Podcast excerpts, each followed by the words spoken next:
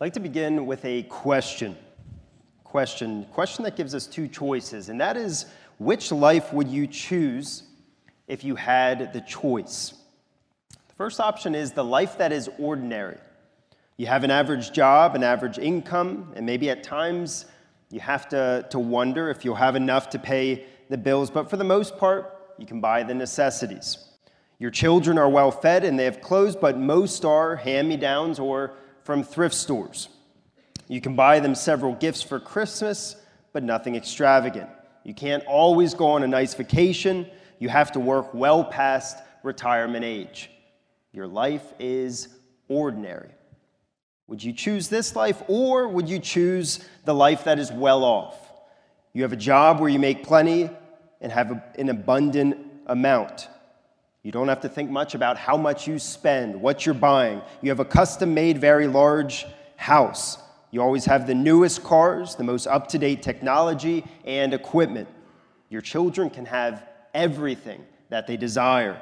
They get all the newest things on the market for Christmas. You vacation multiple times a year. Retirement comes early, and you can travel the world. Which life would you choose?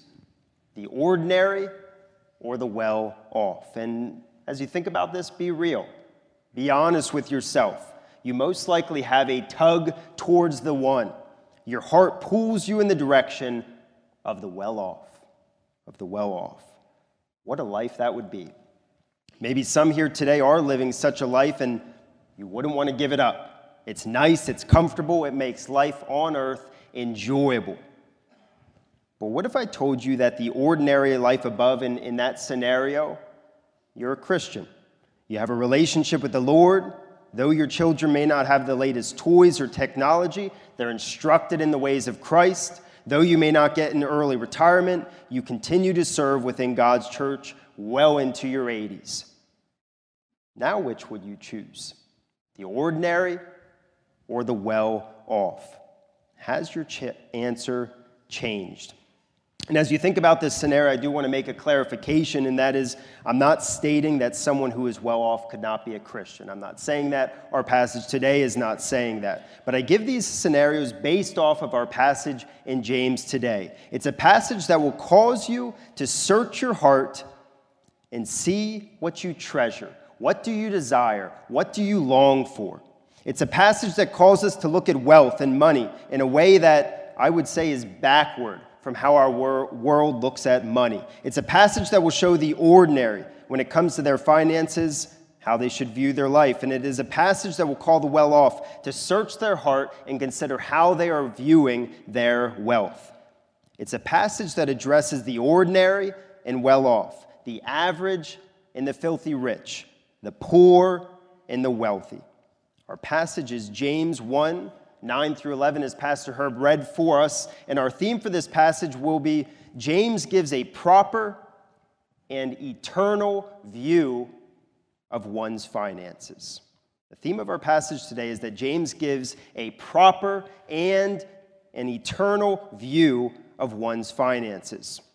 So, this is a passage about finances, and we see that right from the two different people uh, that are talked about in our passage. If you look with me at verse 9, okay, we see this from how verse 9 begins. It says, Let the lowly brother boast in his exaltation. By lowly brother, this literally is speaking of someone who does not have a high social standing.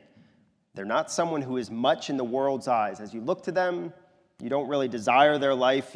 They, the world doesn't think much of these people. And I believe we can see this is talking more specifically about how much this person makes, how much, per, how much this person has concerning money, based off of the next person that is talked about. If you look with me at verse 10, it says, In the rich, in his humiliation. And then verse 11, uh, 2 then goes on to speak of the rich man. So James contrasts the lowly person with the rich, meaning the wealthy, someone who has a lot of possessions. So I believe by speaking of the lowly person, James is speaking of those who do not have an abundant amount of money. So not just someone that doesn't have a high social standing, but also someone who doesn't make an abundant amount. They could either be poor or I believe this passage also just speaks of the person that is ordinary or average in what they have in their bank account. They make enough to get by, but not a lot. So, this is a passage that is addressing how much you make, how much you have. And as we look more fully into this passage, I want to just kind of show us the road that we're headed down. The, the first thing I want us to, to look at and see is how finances are discussed in the rest of James. Second, we're going to see how the average or the poor believer should view their finances. Then, third, we'll see how the rich unbeliever should view their finances. Then, fourth, I want us to consider how does this passage about money fit into the other things we've already looked at and we'll see in James chapter 1. And then lastly, we'll close with some more specific uh, and direct points of application concerning, concerning our text. So I want to start off by looking at how we see finances or money discussed in the rest of the book of James. So if you turn with me to James chapter 2, just turn a chapter over. James chapter 2, verses 1 through 7 and I want us to read all of these verses in this passage as they, they give us the lay of the land when it comes to finances for James. And we find that James talks about later in the letter of James how finances can impact your relationship with those within the church. Look with me at James 2, beginning at verse 1. It says, My, bro- my brothers, show no partiality, or it's another word for favoritism Show no partiality as you hold the faith in our Lord Jesus Christ, the Lord of glory. For if a man wearing a gold ring and fine clothing comes into your assembly, and a poor man in shabby clothing also comes in, and if you pay attention to the one who wears the fine clothing and say, You sit here in a good place, while you say to the poor man, You stand over there, and sit, or sit down at my feet. Have you not then made distinctions among yourselves and become judges with evil thoughts? Listen, my beloved brothers. Has not God chosen those who are poor in the world to be rich in faith and heirs of the kingdom, which he has promised to those who love him? But you, you have dishonored the poor man. Are not the rich the ones who oppress you and the one who, ones who drag you into court? Are they not the ones who blaspheme the honorable name by which you were called? So James shows how, when it comes to the church, our worship gatherings, how there can be a real temptation to treat people based off of how much they make, how much they have, if they're poor or if they're rich. see, James addresses how our finances can affect not just our one on one relationships or who you'll be friends with, but when it comes to the church, when it comes to believers.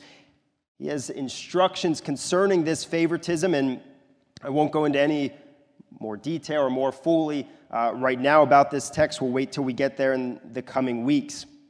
But a few shorter passages. If you just look back at James chapter 1 with me, James 1, verse 27. Okay, though the word poor or rich isn't mentioned, he talks about some people that certainly would be under the category of poor. In James 1:27, he talks about how they should be treated. It says, Religion that is pure and undefiled before God the Father is this to visit orphans and widows in their affliction, and to keep oneself unstained from the world. So finances aren't mentioned, but widows and, and orphans are mentioned. Certainly could be under this category of not having much financially. James chapter 2 also gives us just a, a short passage, James 2, 15 through 16. Talks, it gives an illustration about helping those who don't have much. Look with me at James 2, 15 through 16. It says, If a brother or sister is poorly clothed and lacking in daily food, and one of you says to them, Go in peace, be warmed and filled, without giving them the things needed for the body, what good is that? And then the last passage that we see talks about finances is James chapter 5. If you look with me there, verses 1 through 6. And it's actually a very similar passage to our passage this morning. James 5, 1 through 6, we find finances mentioned again. It says in verse 1 of chapter 5 Come now, you rich Weep and howl for the miseries that are coming upon you. Your riches have rotted, and your garments are moth eaten. Your gold and silver have corroded, and their corrosion will be evidence against you and will eat your flesh like fire. You have laid up treasure in the last days. Behold, the wages of the laborers who mowed your fields, which you kept back by fraud, are crying out against you, and the cries of the harvesters have reached the ears of the Lord of hosts. You have lived on the earth in luxury and in self indulgence. You have fattened your hearts in a day of slaughter. You have condemned and murdered the righteous person. He does not resist you. So we see money is on James's mind when he writes this letter. Our passage this morning is just the beginning of James's discussion about finances, about how much you have, how much you don't have, and how you interact with others based off of what they have. So, one of the maybe sub themes or one of the topics that we'll find in James is finances, and our passage, passage just introduces that this morning.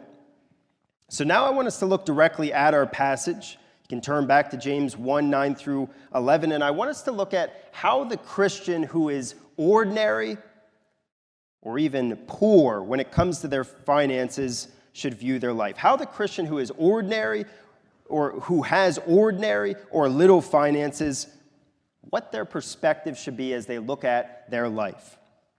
Look with me at James 1 9. This is how the passage begins, talking about this Christian. It says, Let the lowly brother boast in his exaltation.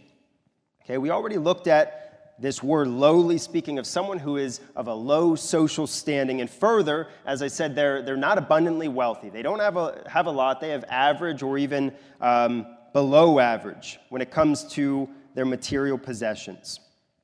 And we see it's talking about a Christian, specifically as it says, let the lowly brother, brother, brother speaking of a brother in Christ, someone who has a relationship with the Lord. And James tells them how they are to view their life. We see this as he says, Let the lowly brother boast in.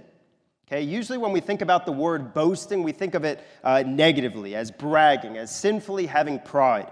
But here, James is not commanding them to sin, but rather by saying boast in, he's saying glory in, rejoice in, delight in something. And just to stop right there, as we think about this lowly brother and he's being told to boast in something. As we think about being average in our finances, or more so struggling financially, someone who is poor, we might ask, why should they rejoice or be glad? What do they have to glory in? Their life is ordinary at best. Their life may be a struggle. It's not comfortable. It's not filled with abundance. So, how could James say they should glory or rejoice in something? But we find that James does not call them to consider their earthly possessions. They're, not, they're to look beyond what they own materially. They're to look at something other than their bank account. Look with me again at verse 9 and see how it finishes. It says, Let the lowly brother boast in his exaltation. His exaltation. Exaltation means a high status, a high position. And again, just think about this, this full picture that we're getting.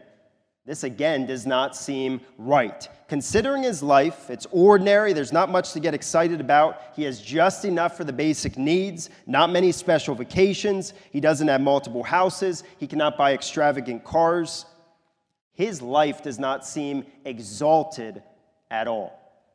His life should not be envied. No one would look at that life and think much of, much of it or that person.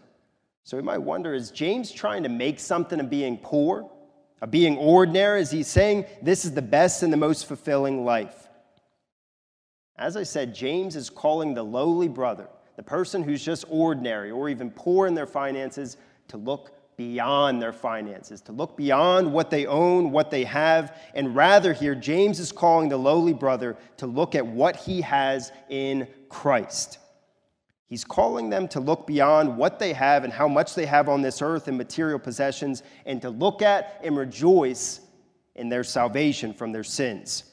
That is how the poor on earth are in an exalted position. That's how someone who the world doesn't think much of can be in a high position. Now, you might be looking at verse 9 and thinking, how do we know James is exactly referring to this when we come to this word exaltation.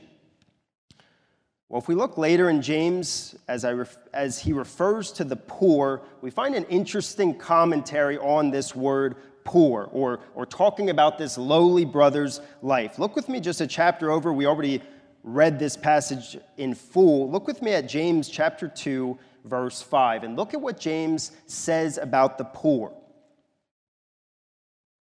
James chapter 2, verse 5 it says, Listen, my beloved brothers, has not God chosen those who are poor in the world to be rich in faith and heirs of the kingdom, which he has promised to those who love him?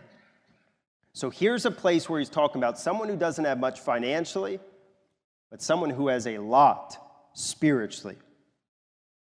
They are rich in faith, he says. He says they're heirs of the kingdom. They'll have eternal life with God someday. They may not have monetary riches, but they have spiritual riches because of their relationship with Jesus Christ. So these Christians, though they have a low position here on earth, they have a high position eternally. So they shouldn't be discouraged because they don't have as much as others. They shouldn't be envious of what the world looks at as famous or successful. They should be motivated to work. They shouldn't be motivated to work harder or try to, to climb up the wealth ladder, ladder, but they should glory in their current status, not because of their earthly status, but their heavenly status. They are a child of God. Their citizenship is in heaven. One day they will be with God and will be with him forever. That is what James means when he calls them, or when he says, the lowly brother is to glory in his exaltation. So I'd ask you to consider today, if this is you, if, if you think about your life and you have an ordinary or an average uh, life when it comes to how much you have, or maybe even you think about your life and you struggle financially. I'd ask you to consider this Are you downcast because you don't have much financially?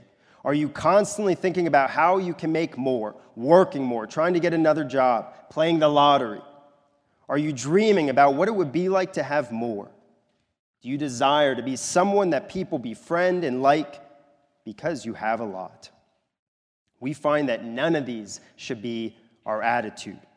This should not be our concern or our perspective, but rather what we're to be thinking about and ultimately delighting in is our spiritual riches. If you know Jesus as your Lord and Savior, you've been saved from your sins and have a relationship with God, then this passage is teaching us that you have so much more than those who are rich, those who are popular, those who are well off and seem to have the best life. And again, just as we think about all of this, maybe you'd ask, how can you say you have so much more? As the reality is, the rich are still rich. They still can have what they want. They can do whatever they, they desire. They can live comfortably, vacation at the best resorts. How do we as Christians have so much more than the rich?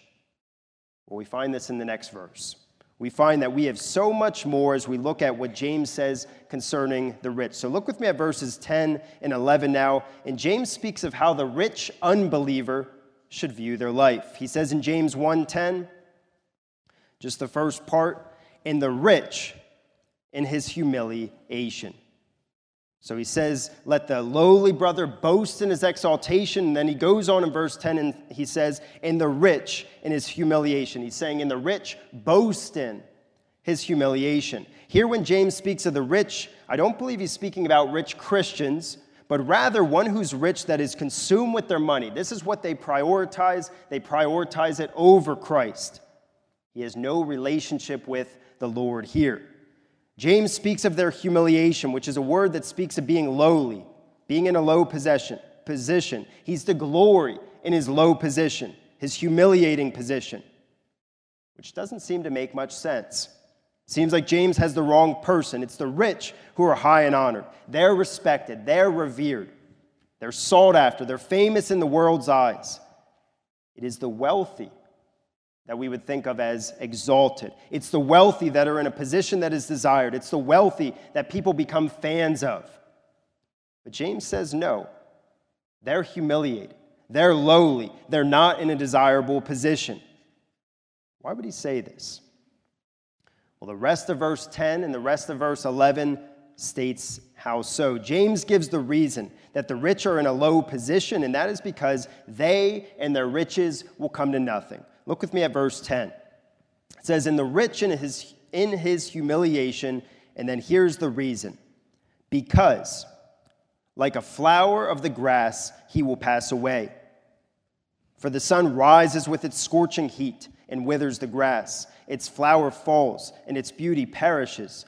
So also will the rich man fade away in the midst of his pursuits. So James gives the illustration of a flower. James begins by saying that just like a flower, the rich man will pass away. James is saying, just like a beautiful flower, it looks beautiful when you're looking at it, it's, it's desirable. Eventually, that beauty, eventually, that flower will die. It will come to an end. And so, too, he's saying the rich person, their life is beautiful, it's, it's attractive, you desire it. It will come to an end as well. James gives a fuller illustration of this flower in verse, verse 11. He says, For the sun rises with its scorching heat and withers the grass, its flower falls, and its beauty perishes. So the flower is whittled by the sun, its, its petals fall off, and its beautiful appearance is destroyed. And James likens this to the rich man, the one who devotes his whole entire life to, to what he can get, what he can gain, how much he can make. He says he will fade away in the midst of his pursuits. I want us to notice, I think it's important, and there's a very important point we can get from it. I want us to notice when the rich person perishes.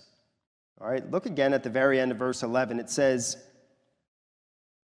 he will fade away in the midst of his pursuits. He will fade away in the midst of his pursuits. While he's trying to gain, while he's trying to accomplish more and more, while he's pursuing his wants and his desires, he will die.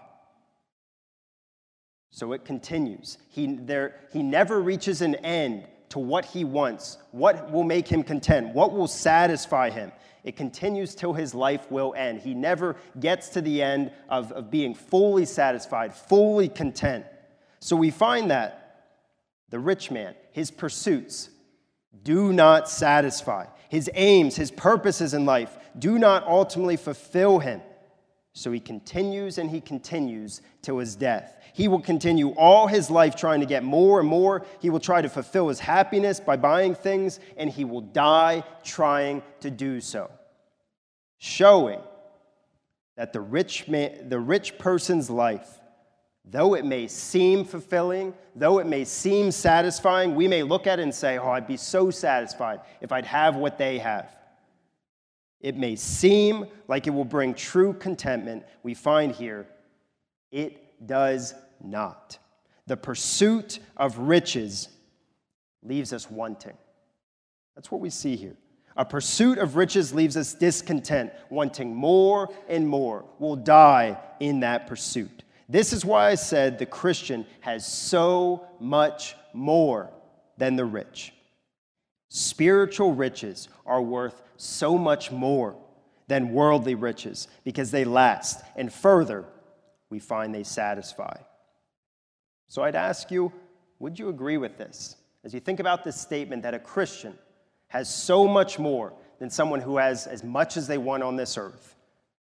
Is this how you view your relationship with God as worth so much more than the things that you could own? Is this how you view your money? Does it pale in comparison to the worth of knowing Jesus Christ as your Lord and Savior. This is what James is trying to get across in this passage. So, what we have in this passage is that how we would naturally think of the poor and of the rich, and additionally, how our world thinks of the poor and the rich, it's flipped in this passage. James flips it upside down. He reverses what we would normally think about the poor and the rich. We would usually think of the rich being the one who is exalted because they are in our society. We look up to them, we become fans of them, they're famous. We want to become like them. But the poor, on the other hand, are just average citizens, are sometimes looked down upon, or even they're treated poorly because of not having much. James flips this all upside down and he says, No, the reality is the poor, and specifically the poor Christian, are exalted, and the rich, the one who devotes his entire life to earthly things, he is the one who is humiliated. When it comes to eternal things, it is the Christian who have the high status, and the non Christian who have the low status. What we own in this world will be gone. It's temporary. It brought enjoyment for a season, but it's not lasting. James gives a very counter cultural message and perspective in this passage. He totally reverses how we might be tempted to think about the poor and the rich, showing that it does not ultimately matter what you own, it does not matter what you have in your bank account, but what matters is what your relationship with Christ is. And here we find what I believe is the connection to the rest of chapter 1. We've seen for two weeks now in James, James has been talking about trials and hardships and suffering.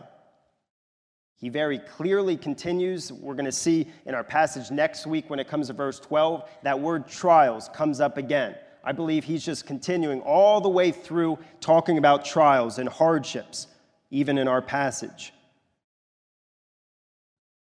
I believe that James, especially in addressing the poor or the average Christian in this passage, he's talking about trials, he's talking about hardship when it comes to our finances. How much we do or don't have can bring great stress and difficulty upon our life.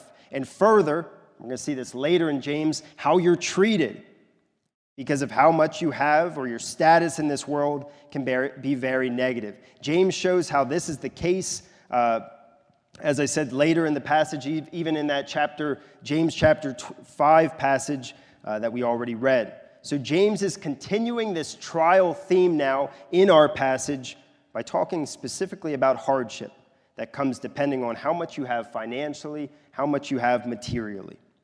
But there's another connection as well to the context of James chapter 1. And I said James flips upside down what we would normally think about our finances, how us or the world would normally look at the poor and the rich. This is the wisdom that James spoke about last week. James said in verse 5 of chapter 1 If any of you lacks wisdom, let him ask God, who gives generously to all without reproach, and it will be given him. We found this wisdom is, is understanding God's ways, how God views things, and living according to them. And wisdom teaches us what our perspective should be and how we should live in light of that perspective. Our very first passage gave us some of this wisdom. It said, Count it all joy, my brothers, when you meet trials of various kinds. So the wisdom given there is how you should view your trials, how you should look on them. Should you be depressed? No, James says you should have joy, you should be glad. You're experiencing such a thing because of the godly character that comes from it. And now in our passage, James gives us another bit of this wisdom in trials, and that's wisdom in our finances and how we should view money. We find that it does not come close to our relationship with Him. It means nothing in the long run. And this should cause us to glory and rejoice in our exaltation, in our relationship with the Lord, and how this, this will impact our future and not ultimately what we have. In our passage, James teaches them how to live in wisdom while being poor. So, James here in our passage presents a, a very specific trial, and he gives us godly wisdom to address it. So, now I want us to think about how this specifically applies to us. We've, we've thought about this some, I've asked you some questions re- to reflect upon it, but now I want us to think about some specific points of application. This is a passage that teaches us what we must ultimately value and prioritize above all things. It's not our money, it's not our bank accounts, it's not having the newest and nicest, thing, nicest things on earth, but it's our relationship with God. And the first way I want us to consider applying this is to consider what are your goals? What are you trying to accomplish? What is your aim in life? Is it to make the most money you can? Is it so that you can buy what you want and go on the trips you'd like to go on? Is it so that when it comes to your work time, you can have a relaxing retirement? As you think about your goals in life, do they revolve around money?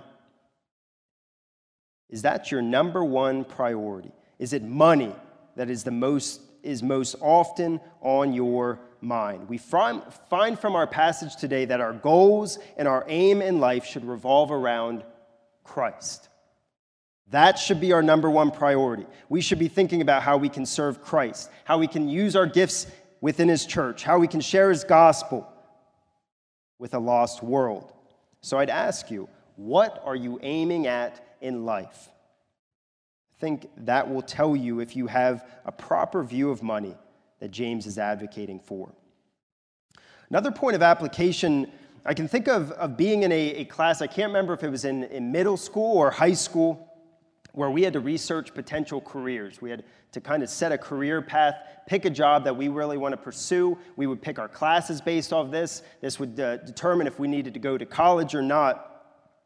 And I remember one of the, the main things that was, was emphasized and stressed to us is, is make sure you look at how much you will make in this job. To pursue a job that would pay a lot is how we were instructed in this, this class to think about potential jobs for the future.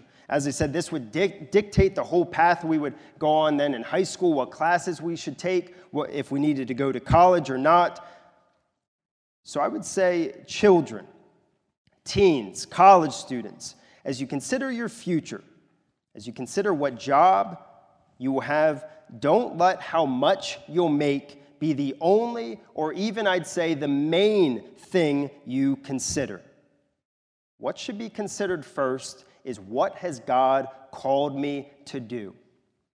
What gifts has He given me? What desires has He given me uh, in my life? Money should not be the only or even the main consideration.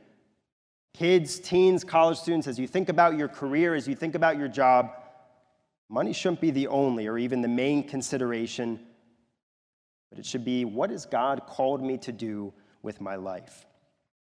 And then I'll give another point of application for the children and then give one for their parents. Children and teens, what this passage is teaching you is what you value, what to value when you consider your family, and what your parents can provide for you. You might look at other families and you might see that for Christmas they got the newest PlayStation, they got the newest clothes. You might hear of kids who have TVs in their bedrooms, they have pools in their yards, families where they go on several exotic vacations a year, and you might long to be in that family. You might wish, oh, wish my parents would have got me, got me those things.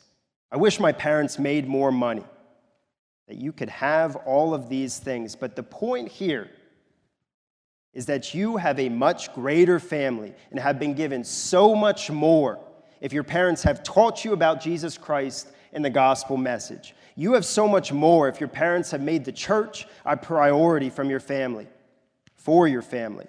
You have so much more if your parents take the time to pray with you and answer your questions and just talk to you about how things are going in your life and, more importantly, your relationship with the Lord.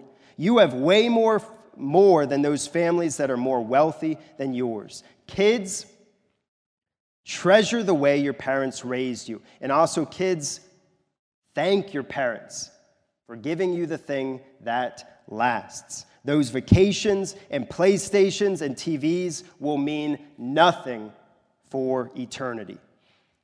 Where you stand with Christ will. And there's a lesson for parents as well as you think about providing the best life for your children, as you think about what you will work for. Work for your children to know Jesus Christ as their Lord and Savior, rather than them to have all that they would like. Work for them to become strong and mature Christians rather than for them to have the latest technology or the newest toys. Don't feel like you're failing your children if they cannot have the newest game system or, or experiences that other children have. Parents, the greatest thing that you can give your children is Christ and His gospel. Let that be what you prioritize for your family, not wealth, not what you can give your children materially. The Christmas gifts you got them, the vacations you brought them on, the house they lived in will mean nothing eternally. But where they stand with Christ will mean everything. So each one of us, no matter what stage of life you are in, retirees, those who have worked for many years, those who are just beginning their careers, parents, children, college students, teens, kids, we must consider how we view our money. What place does it hold in your life? So, James 1 9 through 11 gives us a proper view on money. What place should it have in your life? It's a view that Matthew 6, 19 through 21 also gives. Jesus on the sermon, or in the Sermon on the Mount, what he says there goes hand in hand with our passage. He says this in Matthew 6, 19 through 21. Do not lay up for yourself treasures on earth, where moth and rust destroy and where thieves break in and steal, but lay up for yourselves treasures in heaven, where neither moth nor rust destroys and where thieves do not break in and steal. For where your treasure is, there your heart will be also. What you value, what you prioritize, what you pursue, what you treasure, that is where your heart will be. That is what you ultimately will serve. That is what you love. Is it God or is it money? One lasts, one does not. One will last forever one will fade away. Let's pray.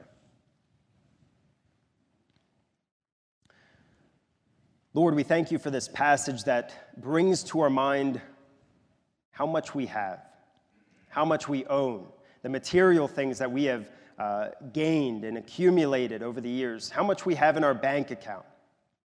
And Lord, it teaches us something that goes completely against our natural desires. It goes completely against the grain of this world and what it teaches us and what it calls us to prioritize. And Lord, I pray that your word would be a wake up call for us this morning.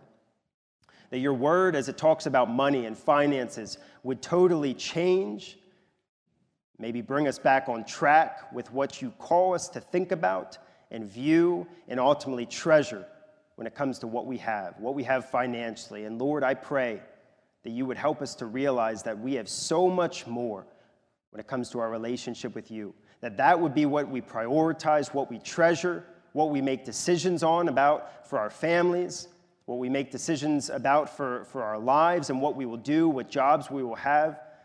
Lord, I pray that you would help us to value and to treasure what you have accomplished for us on the cross more than anything we can gain in this world. Lord, I pray that you would help us to truly have a different mindset and a different view and perspective when it comes to our money. Lord, if we've, if we've started to make decisions or, or had priorities that really revolved around money, Lord, help us to think about the ways that we can change, uh, the specific ways that we can live differently, and uh, even how it's affected our families. Lord, give us the wisdom to do so. Lord, I pray that you would help us to, to treasure you our relationship with you over anything that we can earn in this life. And in your name I pray. Amen.